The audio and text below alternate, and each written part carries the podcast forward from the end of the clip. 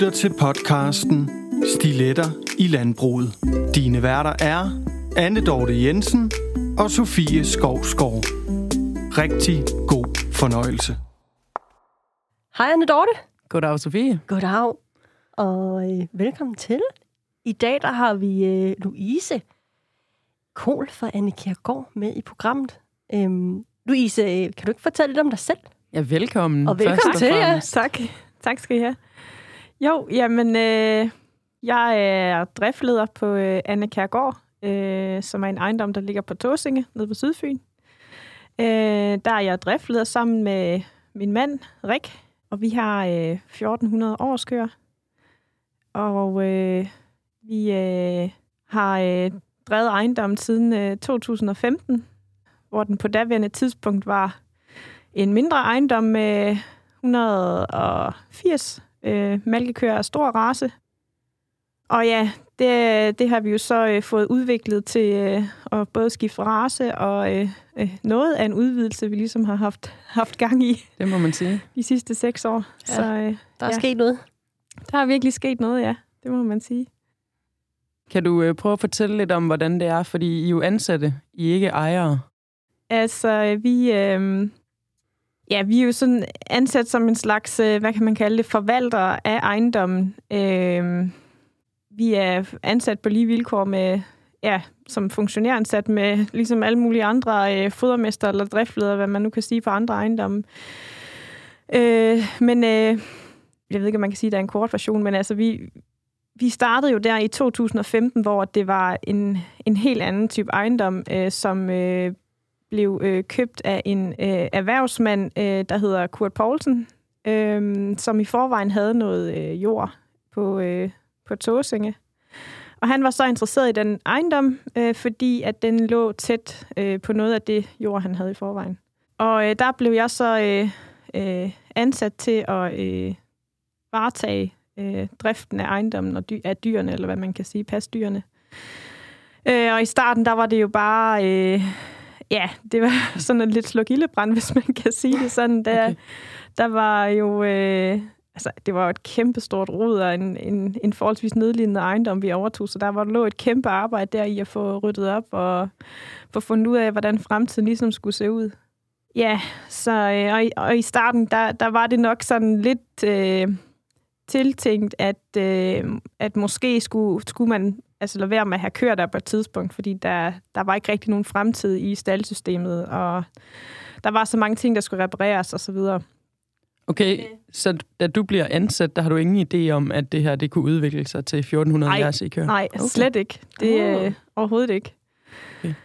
Ja, men øh, for den ejendom her, der, øh, der var på, på det tidspunkt, der var en... Øh, En, øh, en ældre miljøgodkendelse til en udvidelse af den, den ene staldbygning.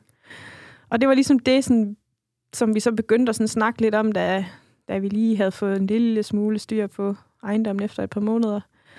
Øh, at hvad, hvad, skulle, hvad skulle fremtiden ligesom være for, for Anne Kirkegaard? Altså, skulle der, hvor mange køer skulle der være? Skulle der blive ved med at være køer? Eller hvordan skulle det ligesom se ud? Så tog vi, øh, tog vi udgangspunkt i øh, og, og simpelthen kigge på, på det site. Altså, hvor, hvor meget plads var der ligesom til at have... Hvor meget, hvad var maksbelastning på det område? Hvor mange, hvor mange dyr kunne man ligesom have? Så det er, hvad kan man kalde det, den omvendte miljøgodkendelse, eller vej til miljøgodkendelse, end mange andre landmænd, de ligesom laver, ikke? Men nu var det så også en erhvervsmand, der stod bag, så det er jo, det er jo lidt, en, lidt en anden situation. Øh, men øh, ja, vi gik så i gang med at få øh, lavet en miljøgodkendelse på den ejendom der i, det må have været i foråret to tusind og femten, tror jeg, vi begyndte at, at kigge på det. Og øh, der kunne så være øh, plads til øh, ja, de der fjorten hundrede års køer. Øh, og så kører vi med reduceret opdræt, så der er ikke... Jeg tror, det er cirka omkring to tusind dyrenheder, der er plads til på ejendommen. Mig og så... Øh, altså min mand Rik var på det tidspunkt ikke ansat øh, på ejendommen. Øh, han arbejdede øh, på det, der på det tidspunkt hed Centrovise. Ja, men vi, vi snakkede lidt frem og tilbage om det, og Kurt, han, han havde det jo meget sådan, at... På det tidspunkt, der var, var der sådan meget snak om, at det var meget udfordrende at være landmand i Danmark, og der var rigtig mange konkurser på det tidspunkt, og der var rigtig mange, der ikke altså, kunne få det til at køre rundt og kunne se en fremtid i det. Og han var sådan lidt modstridende og sagde, at det kan simpelthen ikke passe, at man ikke kan lave penge på at have køer. Så øh, vi besluttede, da vi fik det her tilbage, øh, den her udmelding tilbage fra, eller den miljøansøgning der, at øh, det skulle simpelthen bare prøve at køre videre med. Mm. Øh, og jeg var nok... Jeg var nok den af os, der sådan var mest sådan, wow, fjorten hundrede køer, der er så bare rigtig mange køer. Nu, nu, nu har vi ligesom et hundrede og firs, og vi synes, at der var nok at tage fat i, men ja. Der var selvfølgelig heller ikke noget, der var øh, op at køre og strømlignet, og det hele skulle jo, det var som at starte fra bunden af. Ja.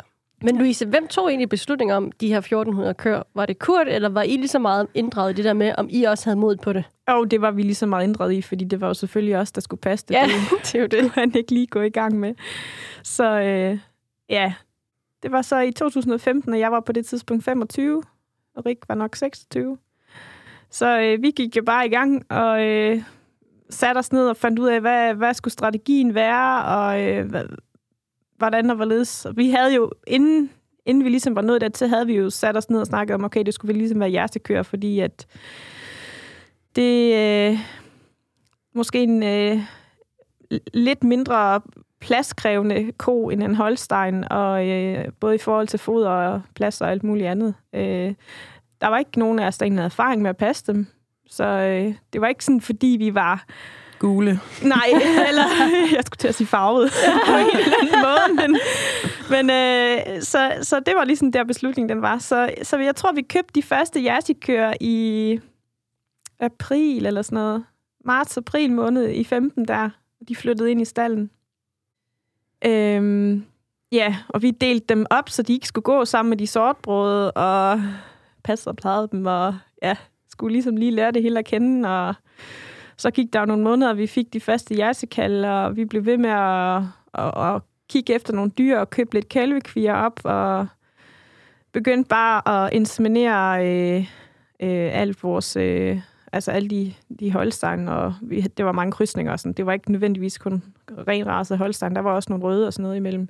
Men vi løb det hele med kønssorteret jersi, så vi ligesom vidste, at det var i hvert fald den vej, vi skulle gå. Mm. Men uh, ja, så vi startede i femten med at renovere uh, en gammel bindestal, som vi i dag har lavet om til kalveafdeling, uh, hvor vi har alt vores uh, småkalve fra, de bliver født op til de er seks måneder i den afdeling. Og så er det jo bare taget fart derudaf, så renoveret den næste stald, og bygget en ny stald, og bygget malkecenter, og bygget en stald mere. Og foderanlæg, og siloplads, og alt det der. Så det er ret vildt at tænke på, øh, at der for fem år siden, der var det bare en mark, mm. og nu ligger der bare en kæmpe, kæmpe gård. Ja. Ja, det er også fordi, det er gået så stærkt. Det er virkelig, altså, ja. Det er et heftigt forløb, I har været igennem. Ja, det, det må man sige. Jeg er heller ikke sikker på, at... Øh, nu er vi selvfølgelig blevet det lidt ældre, men, øh, og vi kan godt lide, at, der, øh, at vi har nogle udfordringer, men, men det har været en stor udfordring. Ja. Altså, ingen tvivl, den har, den har trukket lidt tænder ud, men det har været super spændende. Og noget er en mulighed at få, ikke? Jo, mm. det er da ikke alderen værd at lige få tilbud om at mm. få lov til at være driftleder på så stor en gård, og være Nej. med til os at følge hele den der udvikling, for ja. at være med de øh, et hundrede og firs til de fjorten hundrede, der nu er. Ja. Var det en svær beslutning, Louise? Jeg tænker sådan lidt det her med, at du fortæller, at Kurt kan ikke bare lige tage over. Og hvis du en dag tænker, puha, øh, lad mig komme væk fra det her. Føler man ikke, at man tager et ansvar, som man så også skal leve op til? Jo, altså jo, det gør man helt bestemt, men, men vi, vi føler jo, eller jeg føler, nu, nu siger jeg vi, fordi det er jo både mig og min mand, der ligesom er, er en del af det, men øh, altså, vi føler jo, det er vores, det er vores egen gård. Ja. Og det er jo nok det her med, at øh, altså, vi har fået lov til at beslutte, hvordan skulle stallene se ud, og hvordan skulle forholdene være for dyrene, hvordan skulle forholdene være for de ansatte, hvordan skulle, altså, hvordan skulle hele setup'et se ud, og øh, infrastrukturen på gården, og ja, så det er jo ligesom om, at vi bare har kunne sætte os ned og lave en tegning og sige, det her, det tror vi på, det er, det er vores fremtid, og det, det kunne blive godt, ikke? Mm. Så... Øh, Det er jo, altså, det synes jeg jo er mega fedt, at vi har, er super taknemmelig for, at vi har fået lov til at, at, at være en del af det, og, mm. og ligesom har kunne opnå det. Øh, men det har jo selvfølgelig også krævet en hel masse af os. Ja, øhm, der ligger mange timer i, i det arbejde. Der ligger rigtig mange timer i det. Ja. Øh, og vi har jo, det er jo ikke sådan, at altså, normal, eller tit så, hvis vi har mødt andre landmænd, eller ja, som har skulle udvide eller bygge, så er det jo måske en proces, der har taget fem til ti år, inden de ligesom er nået dertil, fordi de har, ja, samtidig med, at de har skulle passe deres ejendom, de har haft i forvejen, har de ligesom skulle lave de her planer, og ja, mm. men det har vi også. Altså, vi har også sideløbende med, skulle passe ejendommen og få den ryddet op, og få styr på ansatte, og lære at have ansatte, og ja, mm. vi har også lige fået to børn og blevet gift. der, der, er, altså, der er sket mange ting, ikke? Men øh, ja, mm. vi, øh, vi har virkelig øh, vi har holdt hovedet op og været mega seje, synes jeg jo i hvert fald. Det har i hvert fald, helt sikkert. Og det er jo også en af grundene til, at du er med i dag. Det er jo fordi, at både mig og Dorte, vi kender dig også fra vores arbejde af, mm. øh, både rådgivningsmæssigt, men også sådan, vi har mødt jer til arrangementer og så videre, og vi synes bare, det, altså, I gør det virkelig godt. Jeg synes virkelig, det er sejt, det er både dig og Rik laver. Ja, tak. mm. Louise, har drømmen for dig og Rik været at blive selvstændig, øh, inden øh, I fik den her mulighed? Nej, nej egentlig nej. ikke. Altså, jeg har faktisk, øh, øh, dengang vi gik på landbrugsskole, har jeg tit snakket om, at jeg synes, det kunne være mega fedt at komme til udlandet, for eksempel, og skulle stå for en ejendom med måske tusind køer eller et eller andet. Det, det, det synes jeg kunne have været fedt at have den op, eller få den mulighed, så, så at det så har kunne lykkes herhjemme på den måde, det er jo, altså... Det er jo også heldigt på en eller anden måde, og vildt nok, at man så er ind i den situation, men ja. Tåsinge er også sådan næsten udlandet. For nogen, ja. For nogen er det nok. Jeg synes, der er, det er en meget lang køretur, ja. Og er det tre broer, jeg har over til jer? Men, øh, ja. men det er en dejlig del af det fynske øhav. Det er ja. skønt. Det kan ja. vi godt lide. Ja, det kan ja, altså vi, da vi flyttede derned, havde vi det meget sådan, at det var som at være med. være i sommerhus hver dag, ja. Fordi det er sådan, nå, skal vi lige køre en tur ned til stranden, ikke? Eller skal ja. vi lige, lige ned og spise aftensmad nede ved havnen, eller et eller andet, så det har været... På den måde kan vi jo rigtig godt lide at være der. Mm. Så I kommer ikke øh, fra det område af? Nej, det kan vi ikke. Jeg, jeg kommer fra Midtfyn, og ja, Rik, han kommer jo fra Oppekær med Ribe, så... Okay. Ja. Giver det nogle udfordringer i forhold til, at man er langt væk fra sin familie, og nu fortæller du, at I har fået to børn, og i forhold til måske noget bedsteforældre? Ja, det hjælp, gør det da. Og... Det, altså, det gør det da. Men det er nok mest, øh... altså, nok mest min, øh, min svigerfamilie, der, de, de bor jo der ved Oppekær. De har også ja. øh, landbrug, øh, så, så de kan jo ikke bare lige tage en dag ud af kalenderen og sige, nu kommer vi lige og, og passer ungerne, fordi at, øh, altså, de har også en gård og skal passe med dyr, mm. ikke også? Så det er ikke... Ja, det er jo ikke lige så nemt altid, men så er de gode til, at vi, øh, ja, vi mødes på halvvejen ved Strib, og så afleverer vi ungerne der, og så kører de med derover og er der et par dage. Mm. Så øh, på den måde er det rigtig fint. Og, men og, hvordan ja. har du fået det til at sådan, øh, det her morliv sammen med at være, jeg vil jo næsten sige selvstændige. Øhm, hvordan har I fået det til, sådan det her balancen mellem arbejde og familielivet og have helt små børn? Øh, Har de bare været med i stallen fra starten af? Fordi jeg tænker ikke, du har holdt en længere barsel og holdt dig væk fra, Ej, fra køerne. Altså, jeg kan godt nogle gange øh, tænke tilbage på, og så sige, ej, hvorfor, hvorfor holdt jeg ikke sådan rigtig barselagtigt, ligesom man, øh, mange andre møder, de gør, men altså, jeg har det bare at give mig. Det, det må, jeg, må jeg desværre bare sige, at det, jeg, jeg synes, det er fedt at være ude i stallen og være med ude og se, hvad der sker. Og hvis jeg ikke er med en dag, så føler jeg nærmest helt, at jeg er totalt bagud, fordi jeg slet ikke set, hvad der foregik i går, ikke? Og det duer jo ikke. så, nej, men øh, øh, altså, øh, børnene har været med lige fra, at de blev født.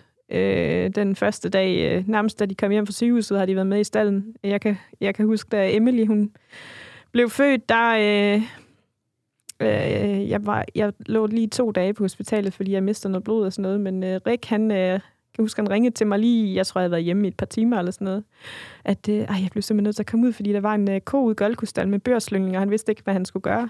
Nå, okay, jamen, øh, så måtte jeg jo så... Selvfølgelig, jeg kommer og, og halser afsted der, og humper afsted ude i stallen, og så ud og se, hvad der foregik. Og ej, super. Så øh, ja, ja. Og, og Alfred, øh, han er så, øh, hvad er han, tre år nu? Tre og et halvt år. Øh, han, øh, han var jo med. Øh, vi havde sådan et øh, øh, malke... Øh, hvad kan man kalde det? Kursus. Jeg ved ikke, hvad man skal kalde det. Vi havde ham, øh, ham der mexikaneren. Mm. Jeg glemte, hvad han hedder. Sorry. Det er lige meget. Vi havde øh, ham på besøg ude ved os, øh, for at vi skulle lære øh, at malke på mexikansk manér. Mm. Øh, vi har en øh, malkegrav selv, så det gav rigtig god mening.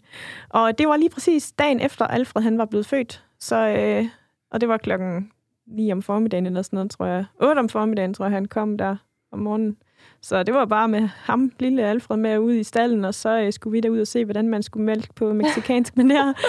og, øh, og ham, mexikaneren, han var så stolt over, at vi havde taget den dreng med ud, og han skulle holde ham og have billeder med ham, oh, og han syntes bare, det var mega fedt, og ja, det var lidt sjovt. Så nej, jeg har ikke været så god til det der med bare at holde, øh, holde barsel og sidde og pusse nusse med mine børn på den måde. De har altid været vant til at være med ude i stallen og set, hvad der foregik, og ja... Mm. ja. med, hvor det, hvor det ligesom skete, og det er de stadigvæk i dag. Øh, når de kommer hjem fra børnehave, så er de også mm. tit med ude og ja, ude ved kaldene eller altså, ude ved køerne. Det, det lyder og... fuldstændig som min opvækst. og, og det er jo bare ikke så tit, vi hører om det øh, i nu. Altså nu får det til at lyde, som om jeg er meget gammel, men, men på den måde, som... Altså jeg blev næsten født... Øh, ude i stallen jo altså. Det var måske bare lidt en anden tid, men det er jo helt vildt fedt og inspirerende at høre dig fortælle, øh, hvordan du bare brænder så meget for jeres gård. Ja, det er vildt sejt. At du ikke kan holde dig væk, øh, selvom du øh, har været ved at forbløde, og måske ja, skulle det også... Det lyder smart voldsomt, men ja.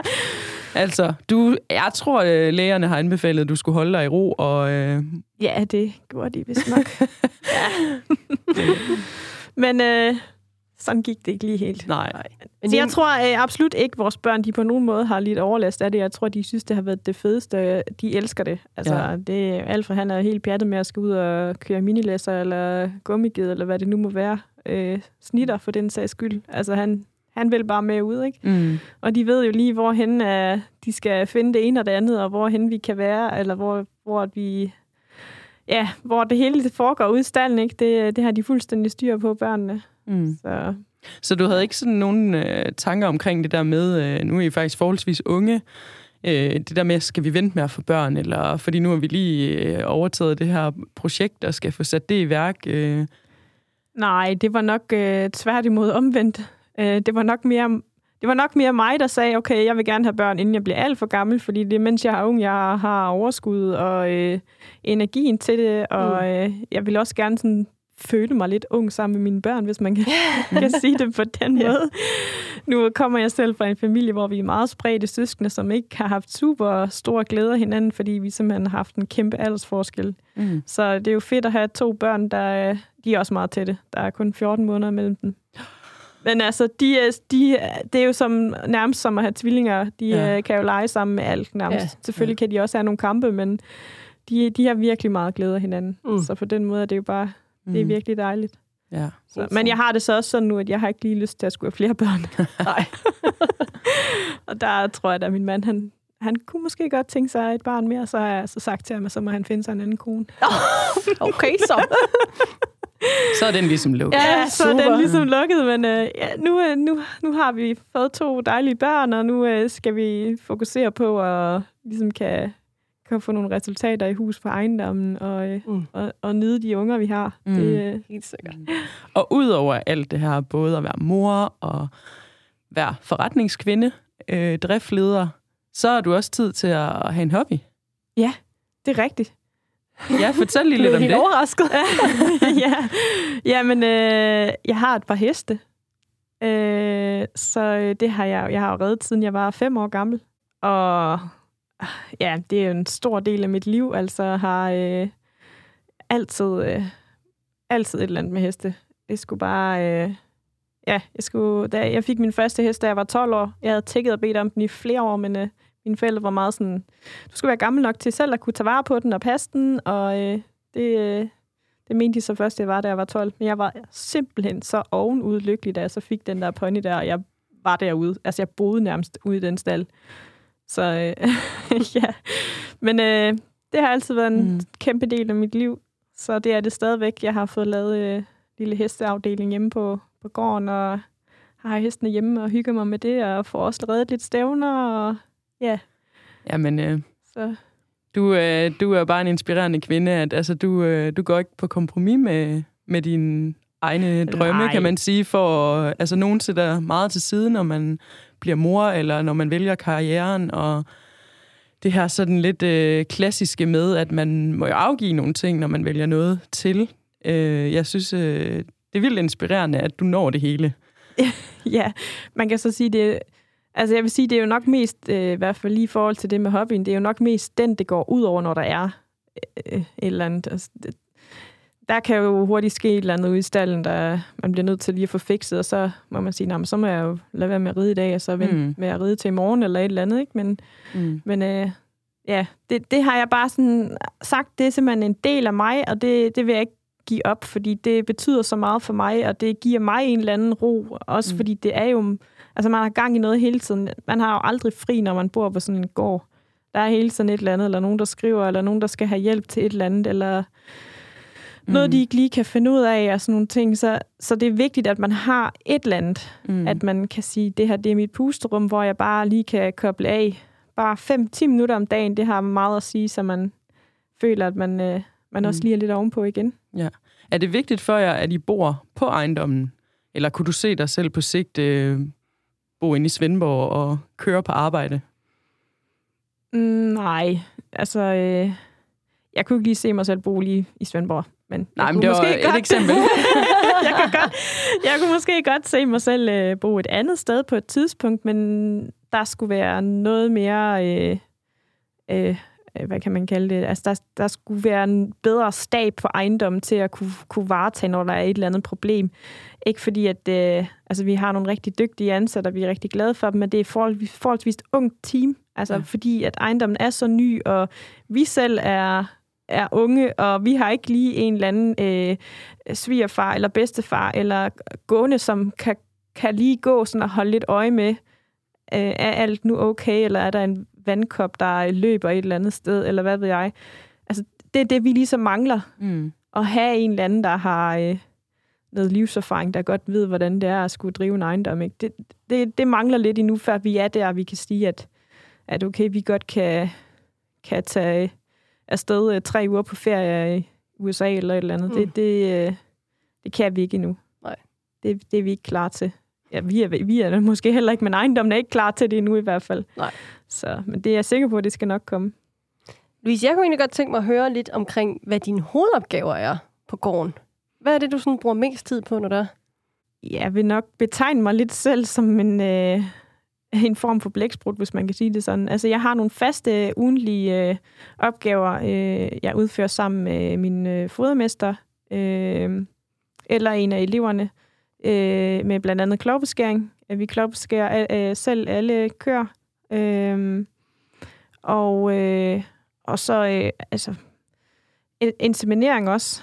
Det gør vi også selv, mig og fodermesteren der. Øh, og ellers så er det jo at få det hele til at køre øh, i selve stallen, og øh, f- sørge for, at øh, de får de ting gjort, de skal have gjort i løbet af ugen, og får indkøbt, øh, hvis der mangler... Altså alle de her forskellige øh, småvarer, hvis man kan kalde det det, hvis de mangler, ja, det kan være mælkeklude, eller nye forklæder, eller der er en, der skal have et par nye gummistøvler og sådan nogle ting, så, så er det mig, der ligesom står for, for alle de her øh, små, små indkøb.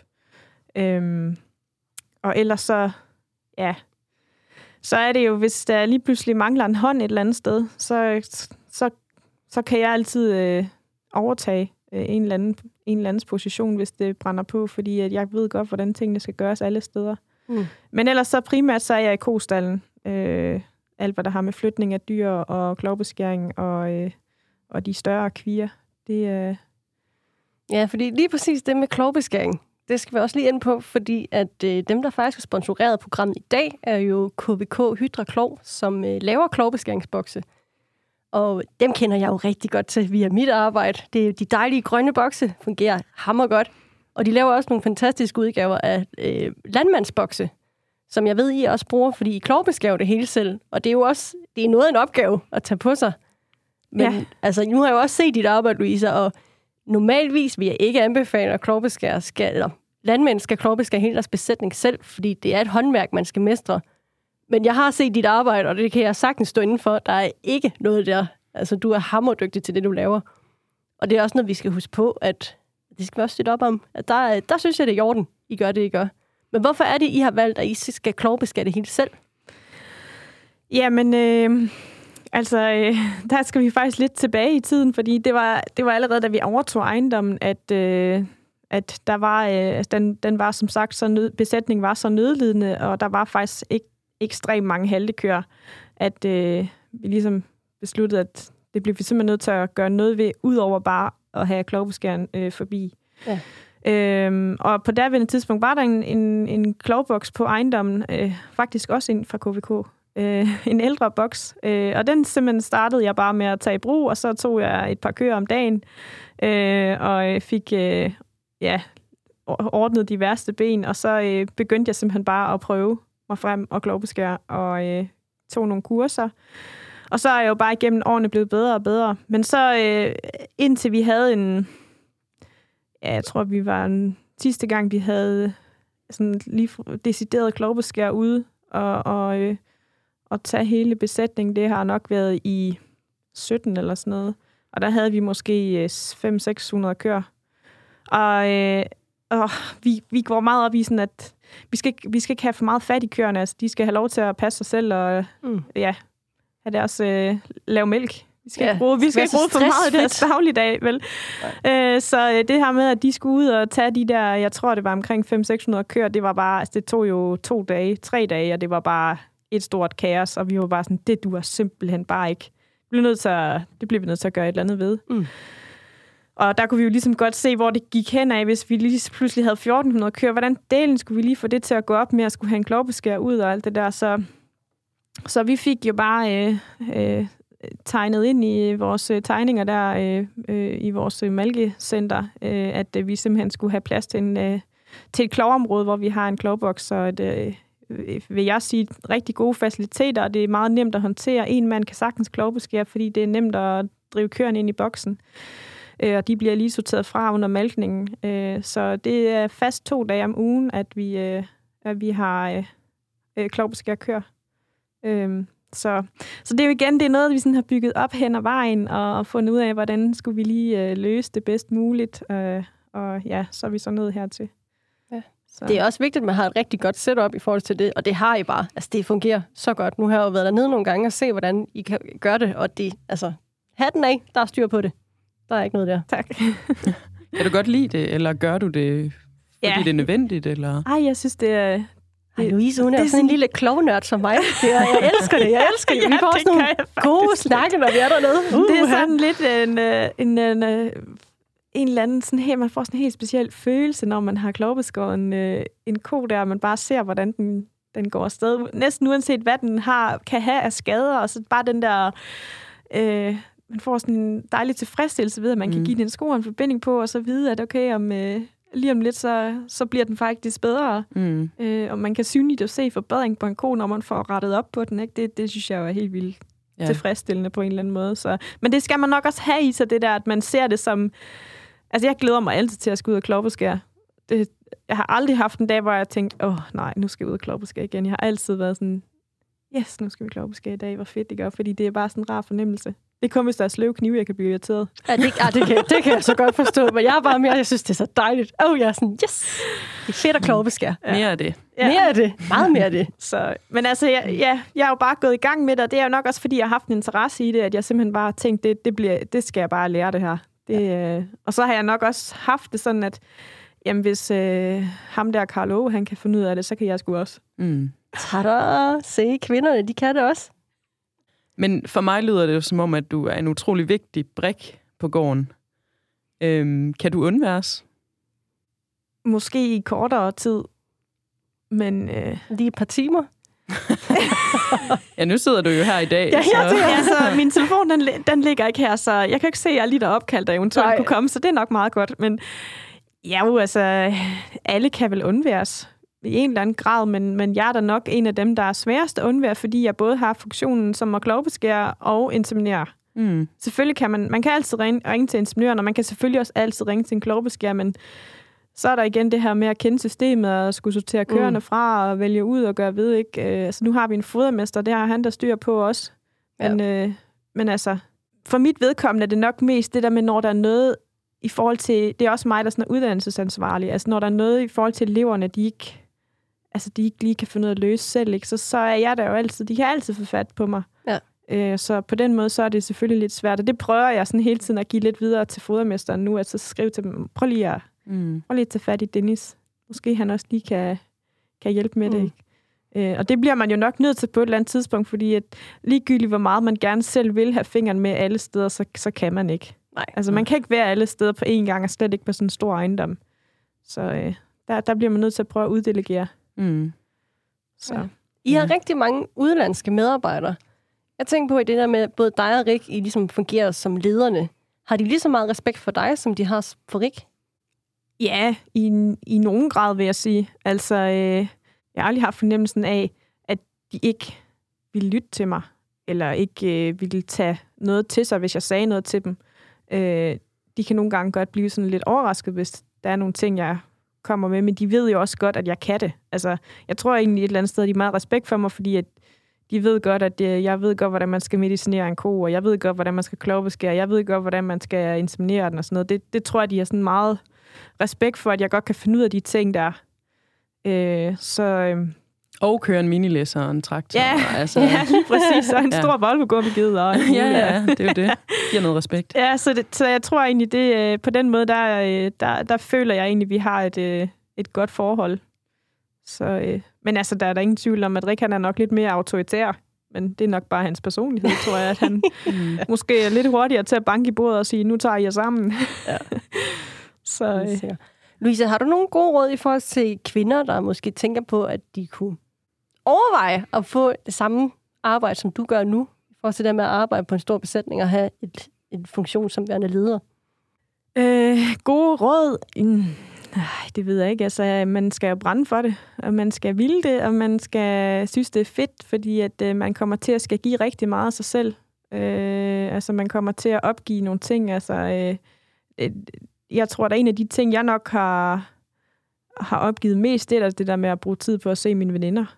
Altså, det, det sker altså ikke ret tit. Mm. Men øh, det er ikke noget, som at jeg føler sådan en kæmpe øh, afsavn eller noget, men jeg kan da godt nogle gange tænke sådan, ej, nu er det godt nok lang tid siden, jeg har set nogle af mine gode veninder eller et eller andet, ja. Men altså, ja, hvis jeg, hvis jeg sådan hele tiden skulle have gået på kompromis med det, så var jeg jo ikke nået dertil, hvor jeg, hvor jeg er nu, og jeg tror, at de, langt de fleste af dem, de har fuld forståelse for det, og stor respekt for, at, at det er sådan, jeg har ligesom valgt at, at, at, at styre mit liv, eller have mit liv, eller hvad man kan sige, ikke? Og det, så altså, man skal nok bare være, være indforstået med, at der er nogle ting, man, man bare bliver nødt til at give en lille smule slip på, fordi at ellers så kan man ikke Altså, så kan man ikke øh, gøre det. Det kan mm. man simpelthen ikke.